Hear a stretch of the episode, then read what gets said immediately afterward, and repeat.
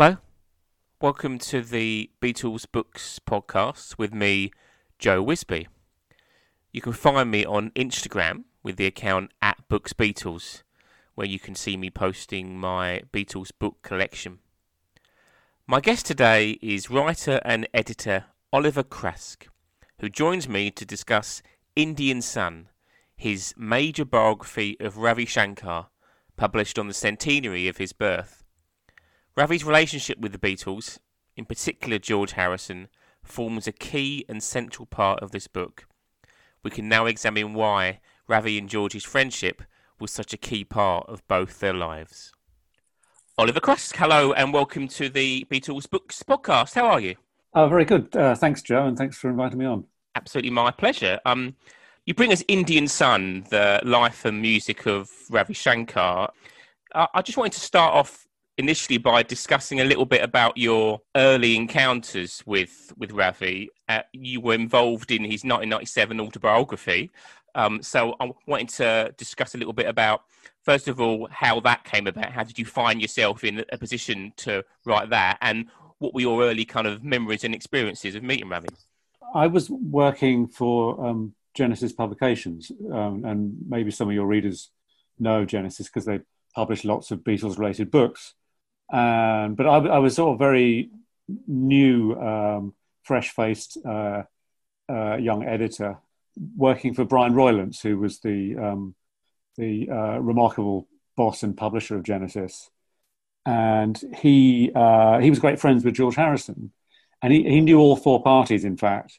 But he had uh, published I Me Mine way back in 1980 ish, which was really his entry to uh, publishing books on uh, sort of rock and roll generation. Pretty amazing entry, uh, to be honest. and he'd published other books by George, and um, he's gone on to publish uh, later on. Uh, he went on to publish uh, Ringo Starr's Postcards for the Boys, and sadly no longer with us. He was a really remarkable man, Brian. So I really, you know, I owe him completely for the opportunity. He, for some reason, thought that I was the right person to go out and um, uh, worked with Ravi Shankar on, on uh, um, his what was his second autobiography. The um, introduction was provided by George. Uh, George Harrison wanted to kind of uh, arrange some things for Ravi Shankar's 75th birthday, which was coming up, uh, which is a sort of measure of his, you know, of his love for, for Ravi. And um, there was the autobiography. He also uh, put together a box set um, uh, highlights of Ravi's career, which George um, co-produced that.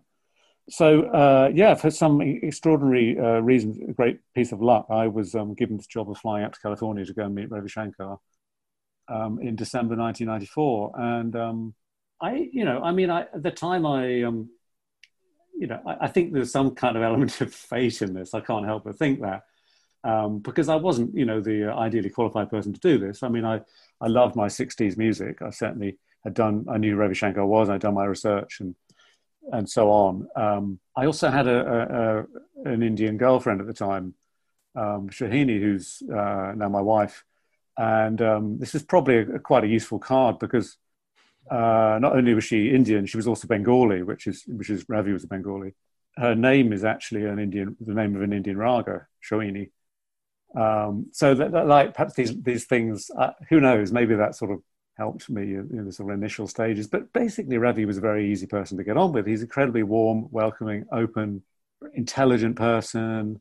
He was, you know, he was kind of the center of attention. You know, you felt that when you were in a room. He was always he had this sort of aura about him. But he was he always like had this great generosity of spirit that he was want you to feel comfortable. You know, he was a great host in that way so he made it easy, really. You know, I mean, I was, I was he was 74 mm. and I was 23. Incidentally, the same age that George Harrison was when he met Ravi Shankar, um, just 23. Um, but somehow for me, the age gap just didn't seem to matter. You know, I mean, uh, you know, obviously I was kind of in awe of him to a certain, yes, to, to a great extent, but um, on a sort of human level, it was quite, it was very easy to get on with him, you know, and I, I kind of seen this with lots of other people. He was very good people of all ages and backgrounds, and he had a great kind of charm and charisma, and um, mm. you know, a genuine kind of human connection that he made. So yeah, that's really how, how it started. Yeah, yeah this is late sixty, uh, late, late um, nineteen ninety four. Okay, so if we could bring it up to the to Indian Sun itself, um, I, I, you obviously you make the kind of tacit suggestion that this book was something that Ravi kind of selected you to do uh, at some point. Obviously, after the autobiography had, had come out, you, you, know, uh, I'm guessing you maintained a, a friendship and a, a, a, connection there. Why do you think it was you that that kind of uh, he felt could could do this? And was this a book that you straight away thought, yes, I'll do this, or was it something that you kind of really considered maybe not doing, or, or, or took a long time to kind of mull over? I, I, took a very long time over it. Yeah, I mean, but the, the thing is, when I first met him, the focus was was very much to do to create Ragamala. You know, I was working for the publisher; that was the focus. Mm. It's just that along the way, he kept saying several times. He kept saying, "Oh, this can come out after I die." You know, he would sort of bring up something, or or or say, "Oh, it's not for the book," but you know, the the clear idea being there would be a later use for it. So he kind of put me in that position. I, I don't know why exactly, except that I think that the tr- there's a sort of trust there from the start on both sides, and, and mm. that was wonderful. Uh, he he lived till 2012. He was 92 when he died, so um, that's a long time that passed. I mean, it had occurred to me uh, a lot that you know that I should you know I'd often thought I should maybe do my own book in effect because what we created was his autobiography, his his, his uh, Ragamala, and it is a different thing to do. You know, it's a different kind of uh, project to write your own book about somebody else but it was really only after he died that I actually committed to it. I, had been thinking very seriously about doing it, but um, hmm. uh, I kind of I had resisted that role a bit. Um, I think I sort of initially felt I'd, I'd, I'd done Ragamala, then let's you know it's, it's, it's, not my job to do another book on him. It took me a long time to sort of realize I was actually rather well placed for it because I knew him very well. Mm. Um, and there was all that trust, and um, plenty of time had passed. You know, he had lived another um, 15 years of you know very busy life and so on and and I just got sort of drawn in more and more. I think you know you get you find out more and more, and he was such a fascinating person, you know, such a rich life, and I felt there was a lot more to say about him. Um, so it was really after he died, um, yeah, that I, I, decided to commit to doing it. Yeah, I don't know uh, if we should talk at this point. I mean, it, um, while I was at Genesis um, uh, working on on Ragamala, um, we also worked on the Beatles anthology book. Uh, for which I was a um, one of the editorial team on that. Mm. Um, and as I said, um, Brian, you know, had these uh, all these connections. Brian Roylance uh, in in the rock world. I mean, I also worked with George Martin on his uh, memoir Playback. So um, the, the, you know, there's a lot of connections there mm. going on. Uh, so I had fantastic opportunities. Mm. Um, and of course, George had, had uh, been closely involved with Ragamala himself. He'd, he'd, been a sort of overall editor of it, and he'd written a foreword and so on. And um, I'd, I'd, I'd, interviewed him. I'd, I'd, met him at Friar Park. Uh, Brian and I had interviewed him for the book a couple of times, and so I'd met him quite a few times up there, and, uh, which was which, you know, was fabulous. It was so so um, exciting, and very interesting. You know, to get to know him a little bit as well. You know, yeah, um, to, to understand the relationship from both sides. So that that brings us nicely on to George. Obviously, we um, I can guarantee people there's a huge amount in this book uh, of, of, fascinating stuff about about Ravi's kind of early life. Um, but we're here to, to obviously to focus on on George and the other Beatles and the '60s connections. So I thought I could kind of start by asking in the Beatles anthology film, George starts talking about uh, his initial kind of interest. Uh, for Indian music, and he says in the interview, he says, I, I kept hearing the name Ravi Shankar, or Ravi Shankar, as George would say. Um, I, I, kept hearing the name Ravi Shankar. Someone said to me, you know, uh, you may like that. So I was kind of curious if you could, if you can, if, if it's at all possible, explain to us how that it was Ravi's name that, that George kept hearing in, in the mid 60s and not a, another Indian musician. Yeah, I mean, it's no accident really, because he, he was very much the person who was leading the, the sort of pioneering of Indian classical music in the rest of the world. He'd had a he was already a big star in India. He'd had a very rich life. I should mention a little bit about his childhood. I, I, I don't want to go off on too many tangents. There's so many with Ravi, but he had been a dancer and musician in his brother's dance troupe his brother was a famous dancer, Uday, Uday Shankar, and they had t- been based in Paris in the 1930s when Ravi was a, a, a child, a youth. He was 10 hmm. Um, when they moved there. And they toured Europe, they toured America. They were a real sensation. And there's a, there's a great anecdote that George told about how he was once um, driving Ravi somewhere uh, and he put on on his stereo, he put on some Cab Calloway because you know George loved Cab Calloway's music, and he thought, oh well, Ravi probably won't know anything. He probably think this is really weird music or something. And Ravi goes, oh no, no, I, I saw Cab Calloway in the in the Cotton Club in 1933 in, in New York. So you know that's the kind of that's the kind of life he'd had. He absolutely extraordinary. He's all popped up everywhere. Mm. But in the meantime, he, he'd uh, gone back to India. He'd become, he'd seriously studied the sitar for years and years. He'd become a master. He'd become a big star in India. And, but he was sort of driven by this idea of taking the music out to the world in a way that hadn't been done before, except, you know, you could say perhaps by his own brother, in, who, who, who was a dancer, though, but they'd, they'd had, you know, musical instruments as part of the dance group So he starts touring in 1956 and 57. He uh, he came to the UK. Uh, he went to America uh, and really had to sort of build from scratch. You know, the, he was playing smaller shows, uh, really building an audience. But you know, he's he's just a sensational performer. Plus, he was uh, he had a real sort of warm charisma. People liked him a lot. He was a great, you know, he spoke good English and French and uh, he was a, he was a really ideal kind of proselytizer for a, a, a, new music, and to some extent he was pushing on an open door because there was more interest in India, you know, those those that period. But he really, you know, there was also a hell of a lot of people who really had no interest or, or you know, didn't know anything about it. So he had to be this kind of um, this this pioneer. But you know, before he came to the attention of George Harrison, uh, there were plenty of other famous people actually who were you know musicians who who picked up on him. Yehudi Menuhin, Benjamin Britten, the, the classical well Menuhin, the great violinist, mm. Benjamin Britten, uh, the composer. They both encountered Ravi in India, in Delhi, in the fifties, and both had been you know really blown away by him.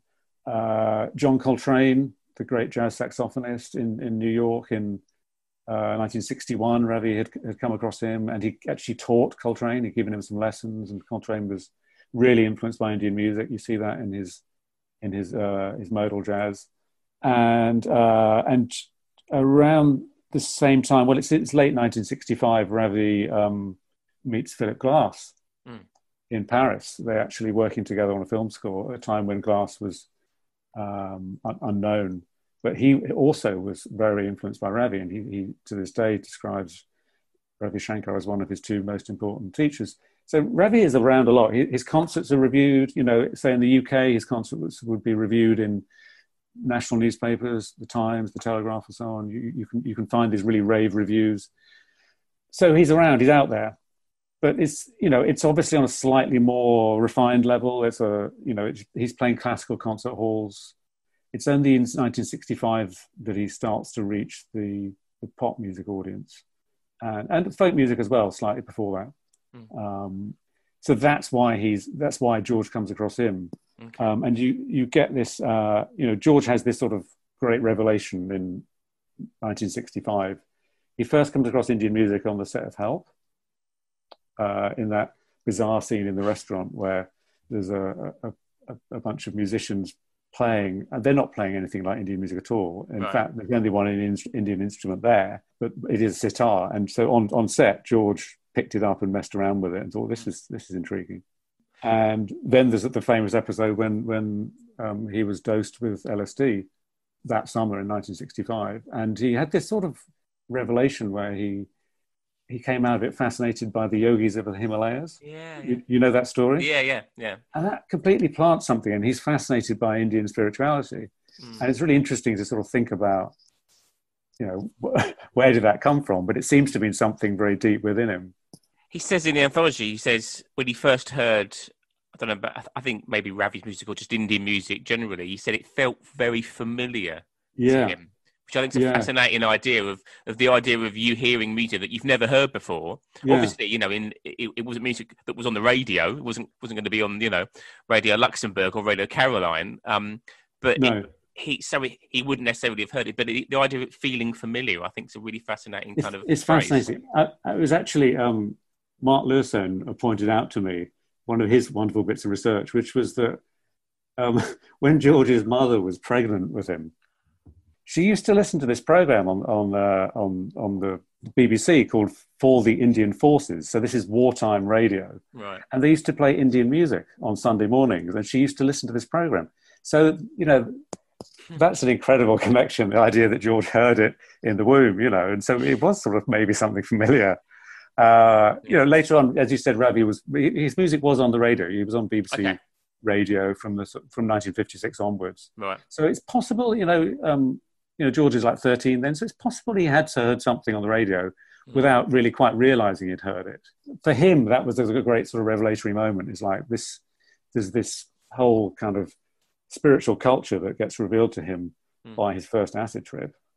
and it's all tied up with India as well, you know, and it was in the culture at the time, you know, Indian music became this kind of, you know, became really attached to, um, you know, use of psychedelic drugs and so on, you know, mm. among the kind of pop stars and that kind of rock and roll world, you know.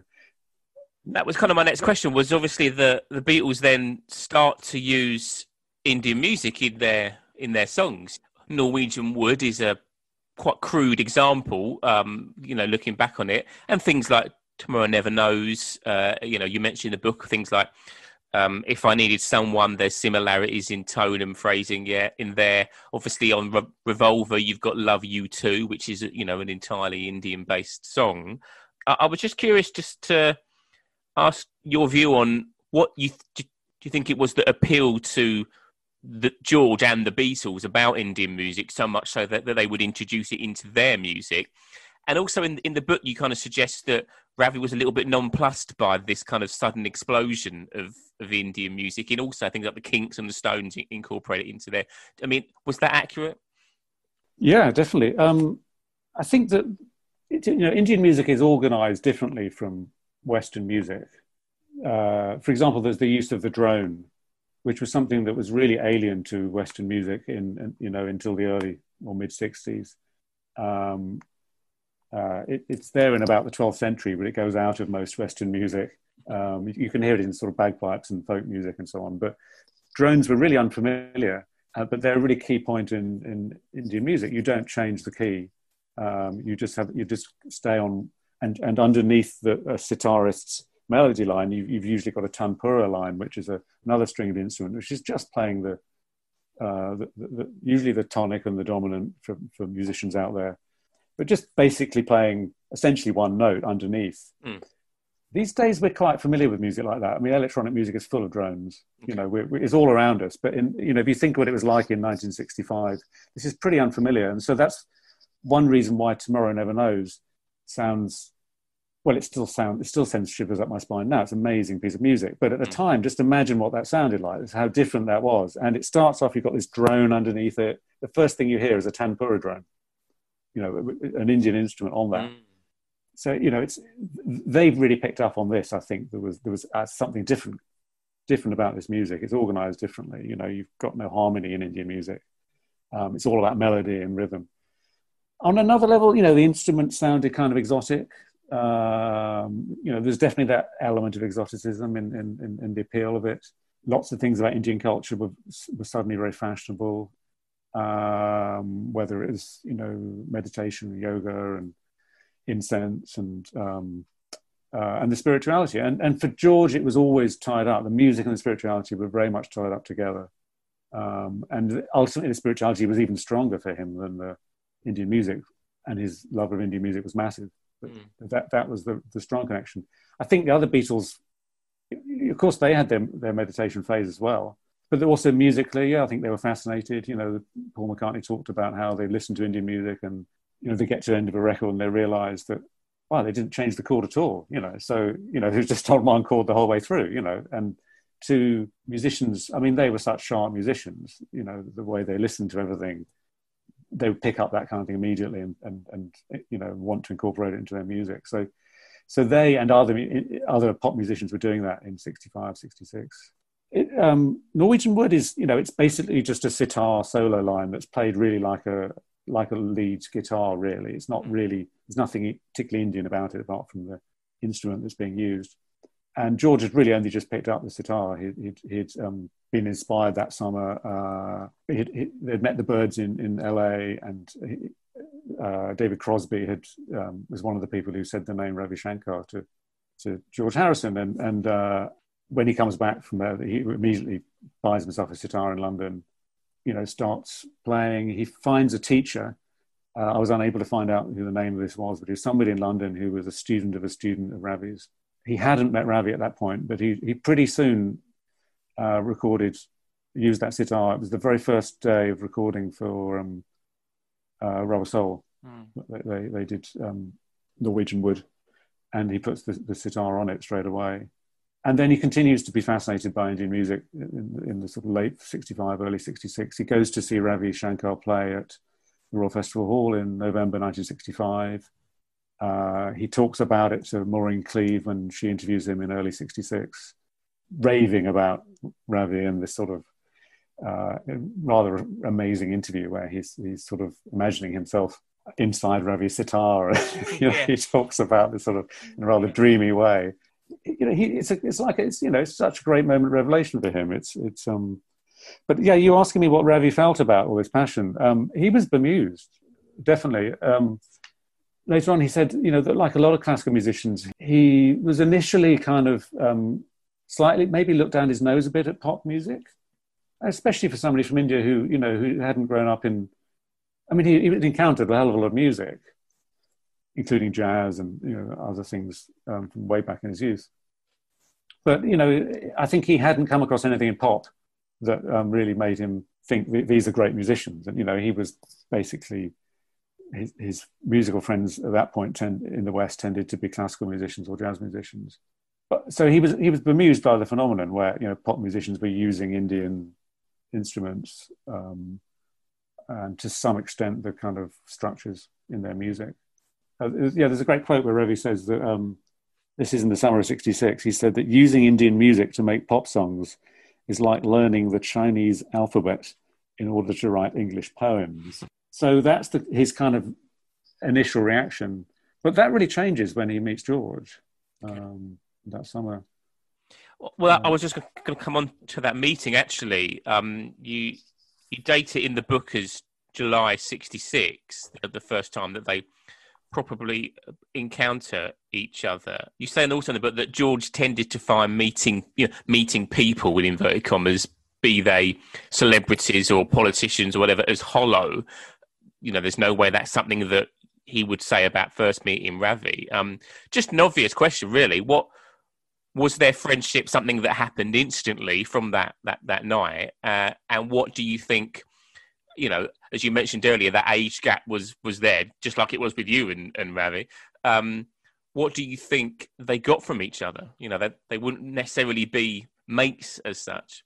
Well, excuse me. Well, I think that George, um, he, he, was, he, he really wanted to meet Ravi, Mm. and uh, the, the meeting was arranged at a dinner party in North London by a mutual acquaintance, a, a, a man called Ayana Angadi, who ran the Asian Music Circle. And uh, George was keen that it should be like a sort of private meeting and not something that was set up for the media or something in public.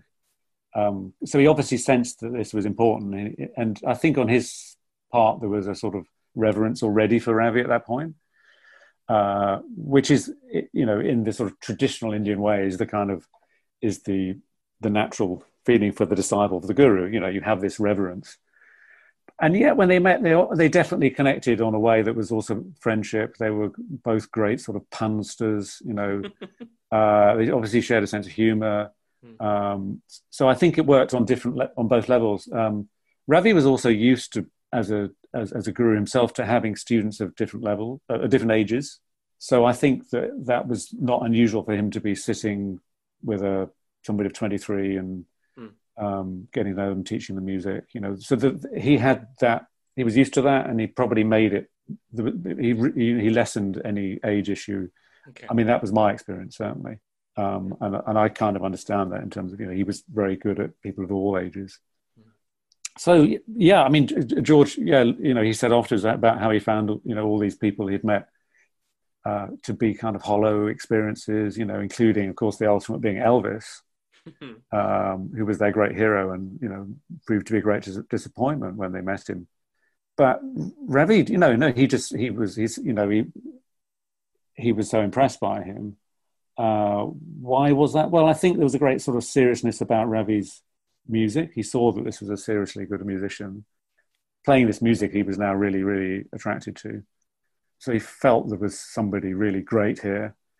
And then there was that personal bond, you know, that I was just talking about, that they obviously got on really well. Um, and then I think, you know, that Ravi also helped to sort of open open up Indian spiritual world to him. You know, Ravi is not a kind of spiritual guru. He's not a Maharishi Mahesh Yogi figure, and but spirituality was important aspect of his life and his music. The music and spirituality were kind of entwined, and George liked that. That you know, this was a sort of there was a kind of spiritual practice to it. You know, that was tied up, and and Ravi was able to sort of say introduce him to things like well he, the the book um, autobiography of a yogi mm. um, by Yogananda, which um, George said was, you know, just the greatest book he'd ever read. You know, it was, it was, and he, Ravi gave him that in the, in '66. You know, um, so they they had these sort of different level, levels and different ways that they that they bond, they bonded. You know, and uh, as a result of that, Ravi invited George to come out to India that autumn to come and study with him, which he did in Bombay in, in, in September, and he spent about six weeks, isn't it? Five or six weeks, I think, yeah. um, there and, and traveling around the country um, which was you know really important for for George and for their relationship, you know, and, taking it on to another level. Again, just harking back to the anthology film again, that comes at that kind of crossroads when they finish touring and Paul's doing the Family Way soundtrack music, John's doing How Won the War, and then George says, you know, and I went to India, and you know, you can see in the convers- in just in the interview that he gives that you know his face changes. He goes away from talking about the Beatles to talking right. about his first time going to India. And it's yeah, yeah. It's it, it, obviously it was something that was very important to him. As obviously he would go back, you know, numerous times. Just just moving on a little bit through the Beatles music and and Indian music in 1967 on Sergeant Pepper, we are presented with Within You Without You, which you know again is another entirely to my ears Indian piece of music just a you know a, a, slightly kind of obvious question maybe did Ravi have a view on on that song and some of the other Indian music that the Beatles did? Um, and was there ever a thought? I mean, again, in the book you mentioned that I think Ravi was in London around the time they were recording that. Was there ever a thought that he could have come in and uh, and played with the Beatles? I, I don't know whether they ever raised it. Mm. Um, it's always possible that he, he did ask him n- knowing Ravi and having thought about his whole life and career, I think he would have been very reluctant. Right. Um, because actually, you find he, he did do plenty of collaborations with other musicians, but it always ended up being on his own territory where Ravi was writing the music and they were playing Indian uh, ragas and talas, the Indian uh, musical forms. So I don't think you know, that's a really interesting question. if the Beatles invited him to come in and you know do an Eric do an Eric Clapton, come and play a solo, I suspect he'd have said no. I mean, it's it's okay. you know it's it's quite an it's quite an odd thing, you know, and I don't know whether anyone ever did ask, you know. Well, obviously they're playing Indian music, you know. Hmm. Within You Without You is an Indian-based song. To, again, to my yeah. ears, uh, again, Love You Too is also, you know, there's there's a lot of Indian instruments on there. Yeah. It, it, it just seems odd that, especially by the point we get to 67 and you know he's george and ravi at that point are, are, are, friends that the phone wasn't picked up and do you want to come down and and, and play along would his do you think his sound would have fitted naturally with something like within you without you i don't know i just think it's it's it's um a situation that i can't really see how how it would have arisen that uh, that Ravi would work that way. Okay. Uh, you know, the person he was working with in 1966 that he did do a recording with was Yehudi Menuhin, which is, this is a very different world. This is little classical solos and duets. Uh, I mean, it's it's really interesting. I mean, "Love You Too" is really George's. Um, it's like making a pop song using the structure of an Indian classical raga. It's like a three-minute Indian right. raga as a pop song. He hadn't actually met Ravi at that point. It's no, really no. interesting, you know. Uh, so he'd been taking these lessons from somebody else. and then Within You, Without You is, um, I described it in the book as a kind of mashup of Indian classical and semi classical styles. It's George pulling on different things he's heard in the last sort of 18 months to going to India. And he always said it was, um, it was inspired by a piece of Ravi's that he recorded for All India Radio. Now, I've kind of looked into this. I can't find a specific piece. Um, I think what, what happened was that he had heard a, uh, it was actually a stage production called Navarasaranga that Ravi had recorded in India in 1964. It wasn't for All India Radio. I think George may just made a mistake on that. Okay. And George was completely inspired by this. I think what he really loved was the combination of several different Indian instruments on it. It was ensemble playing. Because uh, Indian music, Indian classical music is typically a kind of solo form. You, you know, when we, when we think of Ravi playing on stage at somewhere like Monterey Pop Festival, it's him on sitar, there's his great tabla player, Ala Rakha. There's just basically two key musicians, and there's a tanpura player behind. It's a solo form, but Ravi had actually in India really pioneered ensemble playing and orchestral playing with Indian instruments. I think George has really loved that. Mm. So that's what you're hearing on Within You Without You is him. Uh, he's arranged it for several different instruments there, and uh, yes, he's using Indian rhythmic cycles. He's you know he's and and, and ragas. Um, would George would Ravi have ever played that? I, I, think the trouble is that if Ravi had gone into the studio, he'd have said, "No, let's do it like this." Right. You know, it'd have been a completely different piece of music. You know, and um, without putting George down down at all. Um, mm. To play Indian ragas at a very high level is an extremely difficult thing to do, and um, early on, you know, George was not producing a kind of the right kind of sound, or he hadn't had enough training in how to play particular ragas or whatever. So I think that you know that would have been really quite awkward for Ravi because he would he would have basically just had, said, I, "I want to do it like this instead," you know, and who knows, you know, that just probably wouldn't have worked. I don't know. Uh, yeah, that's a sort of interesting counterfactual, I suppose. That's what we're here for. That's what we're here for. Yeah, um, yeah. If I could move on past the Beatles, the next point that Ravi plays a, a part in George's story specifically is the concert for Bangladesh in 1971. I'm, I'm curious, just a, a few questions around this. What was it about this um, event, crisis, whatever you want to say, that was so kind of dear to Ravi? And, uh, just about the, the concert itself, um, was it something that, that he enjoyed? You know, I mean, it, it's looked back on now with a large amount of affection. It's been reissued a few times and there's you know box sets etc um, was it something that he liked doing um, yeah very much i mean uh, he um, as i said earlier on, earlier on ravi is a bengali uh, at independence at indian independence in 1947 what had been the historic um, region of bengal was divided into two the, the western half stayed in india the eastern half became east pakistan and that's the territory we're talking about in 1970, late 1970, mm. early 71. Uh, there's a great struggle in that territory between the Bengalis there and um, the, the, Pakistani government, which is basically being run from West Pakistan, which um, is the the state today is Pakistan. Okay. Um, so Pakistan at that time was was strangely it was it was two completely separate territories with India in the middle, um, maybe this was a situation that was never really going to last. But what happened then, there was a great struggle, um, and um, the Bengalis were being suppressed. There was basically a genocidal conflict. Um, there was a huge amount of suffering. It was a liberation struggle. Um, and um, you know, Ravi heard the news, of, you know, with, with the sort of floods of refugees streaming out of Bangladesh into India, into West Bengal. Ravi, you know, his family hailed from that part of Bengal. They were East Bengalis. He still had relatives in that part of um, the world. Um, he felt it very personally. You know, he, he, was, you know, he was very deeply troubled about it. And um, so, yeah, that that um, that summer in L.A. in 1971, he uh, he told George about it, uh, and George could see, you know, how, how upset Ravi was. And, and Ravi's initial idea was, you know, well, maybe I maybe I could play a, uh, a sort of fundraising concert and raise, you know, fifty thousand dollars or whatever it is, you know.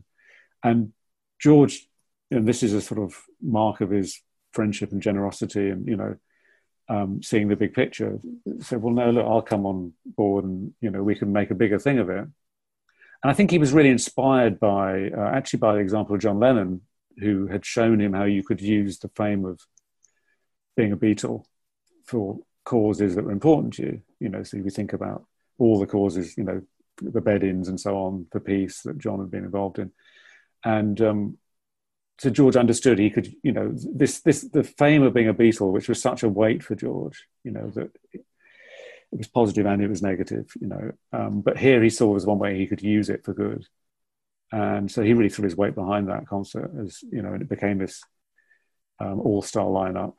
Indian music's very important, though, and of course they opened the show with Ravi playing with Ali Akbar Khan, uh, another great Indian musician, uh, and Ala Rakha, and um, uh, yeah, I think Ravi really enjoyed it. You know, I think you know he was very, very moved by the fact that this was all going on for the cause of Bangladesh, the Bengalis, um, and you know Ravi played the key role in inspiring that, and then George sort of picked it up and created it. Mm. You know, so it was it was their, their joint creation. Uh, I think Ravi really enjoyed it. Yeah, and he, he sat throughout the whole sort of rock part of the concert. By that by that time, you know, he's much more familiar with rock and pop music, and you know he, he he likes things. You know, there are plenty of things he likes. He didn't like the fact that everyone was smoking on stage. You know, it's just one of these sort of things that uh, whenever he used to play a, a, recital, he would ask the audience, "No smoking." Wow. You know, and, in, during the concert, and you know, this 1971. It, it's actually quite funny if you look at the concert now. Everyone is smoking on stage. Yeah. It's you know, it's a now it looks really strange to us, but absolutely the whole place is a chimney, you know. but Ravi's there, yeah, he's watching in, in the front row. Um, uh, I think maybe just in the evening concert because of course they played two concerts in one day. Yeah, but yeah, you know, he was he was very moved by it. In a slight contrast to that experience for Ravi, I wanted to just talk about the Dark Horse tour which George undertakes mm. in 1974, um, which actually is a for me personally, it's a really fascinating kind of month in any of the Beatles' lives. It was just such a strange, yeah. looking back now, uh, it's such a strange kind of concept that this guy that was, you know, the the one least used to and happy maybe touring certainly or, or, you know going in front of people and at that point the other beatles certainly hadn't toured america he undertakes this this jaunt across across america um, and Ravi's there with him. Uh, you know, it, it's looked back on now with some quite negative opinions. George certainly wasn't in good voice, shall we say? Um, and I think that you know, it's it's his version of "In My Life," where he changes the lyrics to you know, "In My Life, um, I love God yeah. more," which is yeah. you know quite a, an interesting uh, adaptation of that particular song. Um, and Ravi's there with him, and you say in the book that at the end of it, they decide uh, that they they must never do this again. Uh, they must never undertake something like this again, even though obviously they would go on to work together many times after that. What was it that led them both, and obviously particularly Ravi, to kind of come to that conclusion?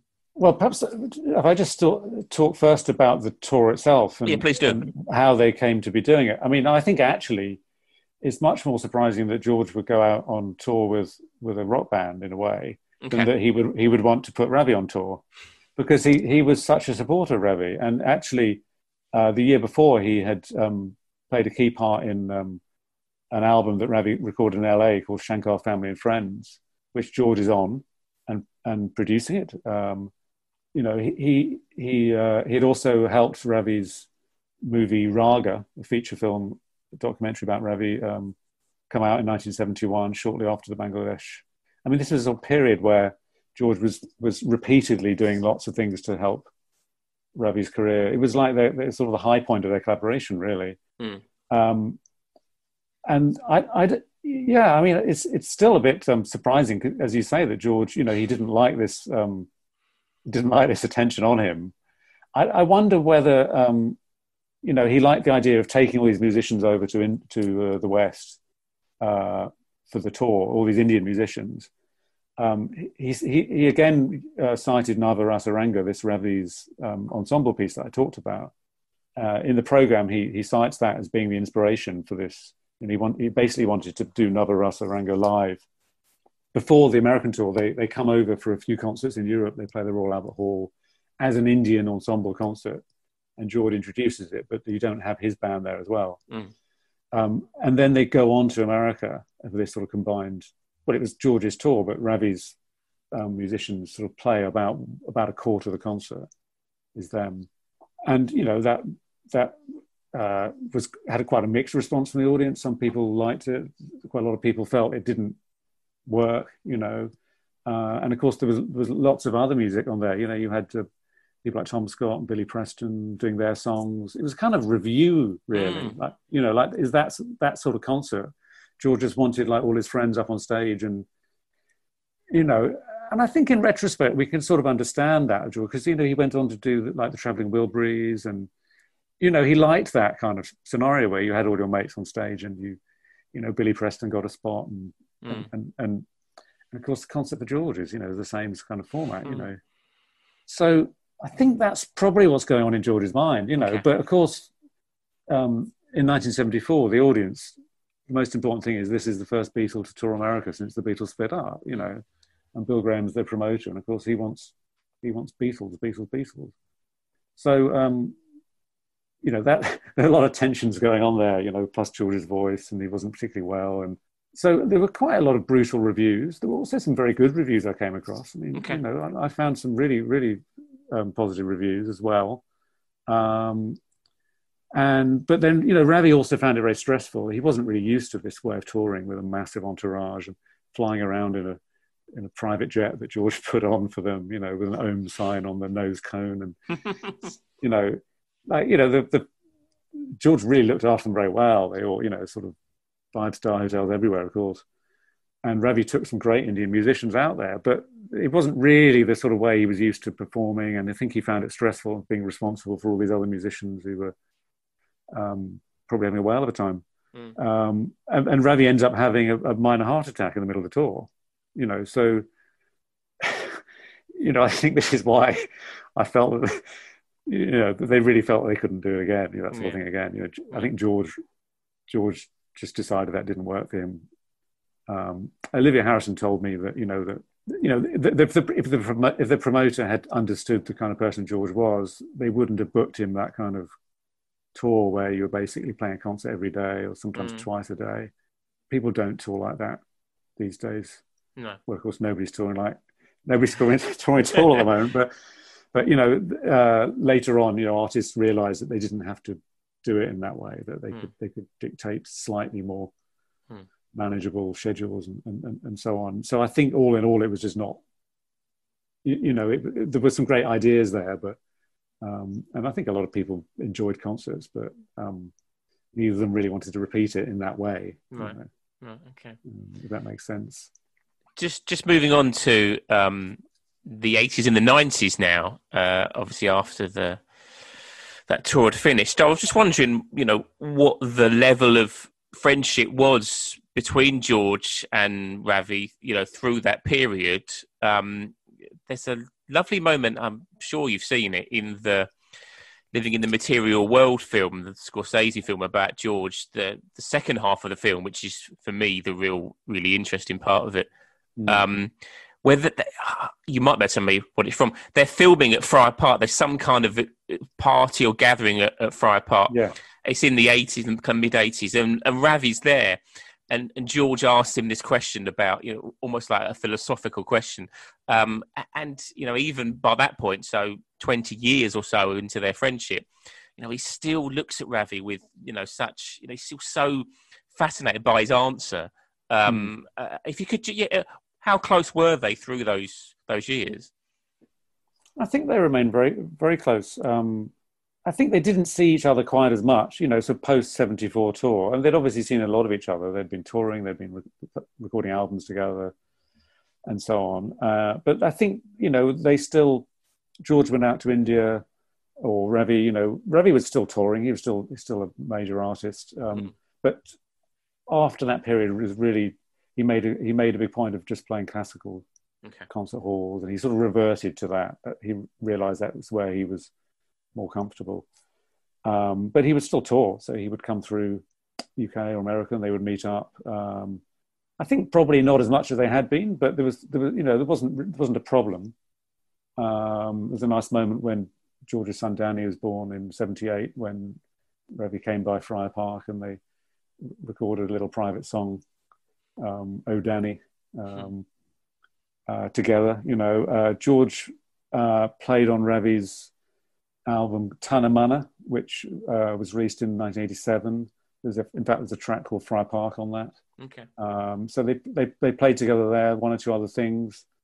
Um, I think it was just at a kind of lower level of intensity. And George, you know, had obviously sort of retreated a bit from the music industry in the early '80s, and you know, he was sort of not that that would necessarily make a difference. I suppose I, I don't I don't think there was a, you know um, ever a problem. I th- and I think their relationship was was very deep. You know, as you mentioned from that video.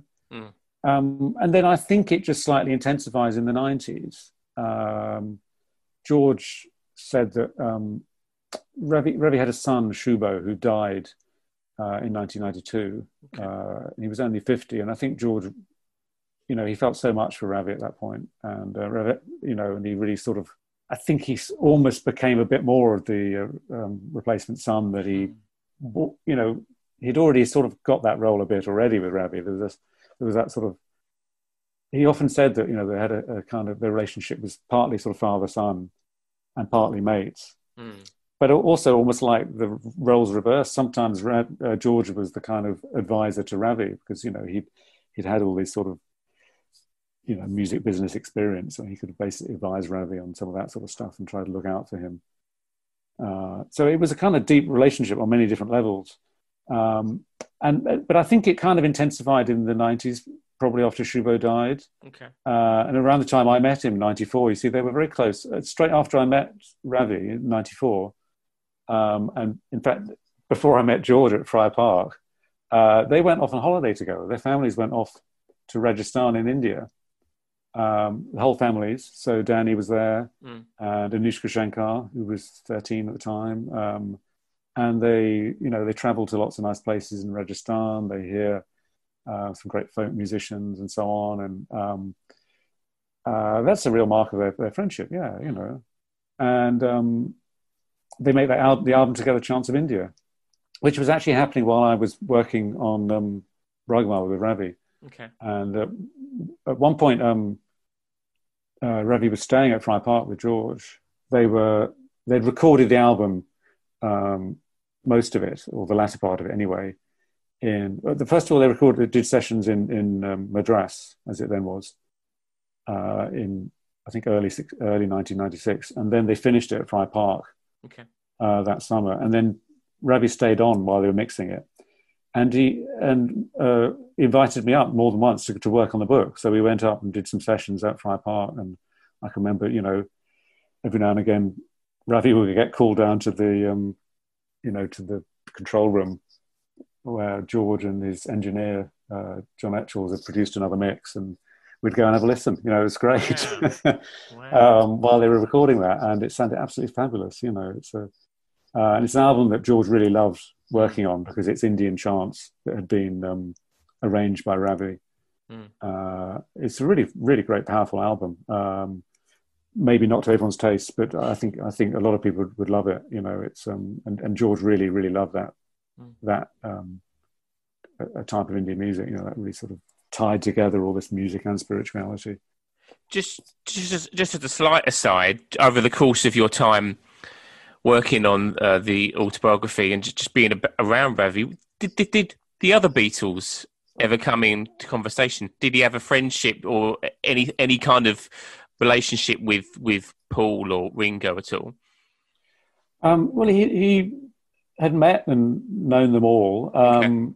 There was a kind of uh, but it was much closer with George. Um, uh, I think, but I think, yeah, it was friendly. You know, I mean, Paul, um, uh, Paul has said lots of nice things about Ravi. Um, there's a lovely photo of them together at the uh, when Love was premiered in must have been in Las Vegas. Yeah, um, yeah, where you see them see them together. I think that was okay. it at, at, the opening. Uh, they had, you know, they had a, a kind of good connection. Um, and and with Ringo as well. Definitely, yeah, he was friendly with Ringo.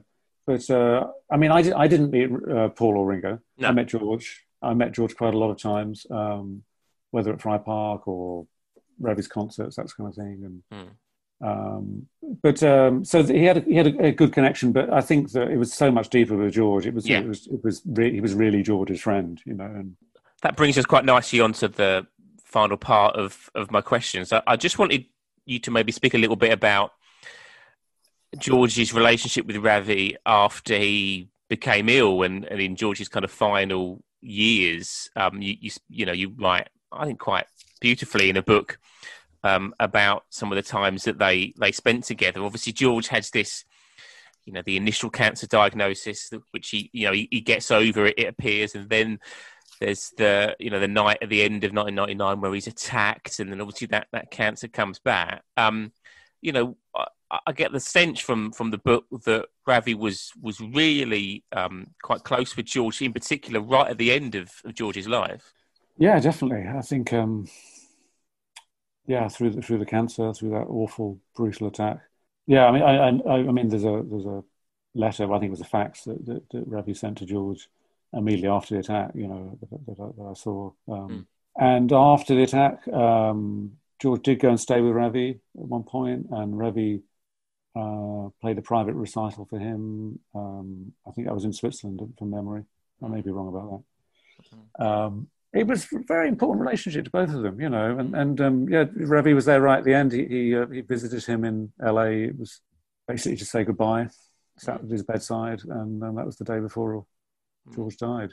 Mm. Um, so it was a very deep friendship on both sides, you know. And I think that people sometimes ask me whether it really was, or you know, mm. you know, whether you know. I think that sometimes it's an assumption that it was a sort of '60s friendship of convenience or something like that. But uh, if you know George, you know that this was a really serious thing. You know the whole connection, and then specifically with Ravi, it was like it's, it's such a deep friendship. Well, it's yeah. been it's been a, a thoroughly uh, enjoyable hour or so, Oliver. I've I've I've really enjoyed this. Um, I think there's the book is uh, Indian Sun, uh, the life and music of Ravi Shankar. There's an awful lot in there about George and the Beatles, but there's also an awful lot more, which I think hopefully everyone will will enjoy. Um, so, Oliver, thank you so much for your time. Thanks so much, Joe. I enjoyed it too. Great.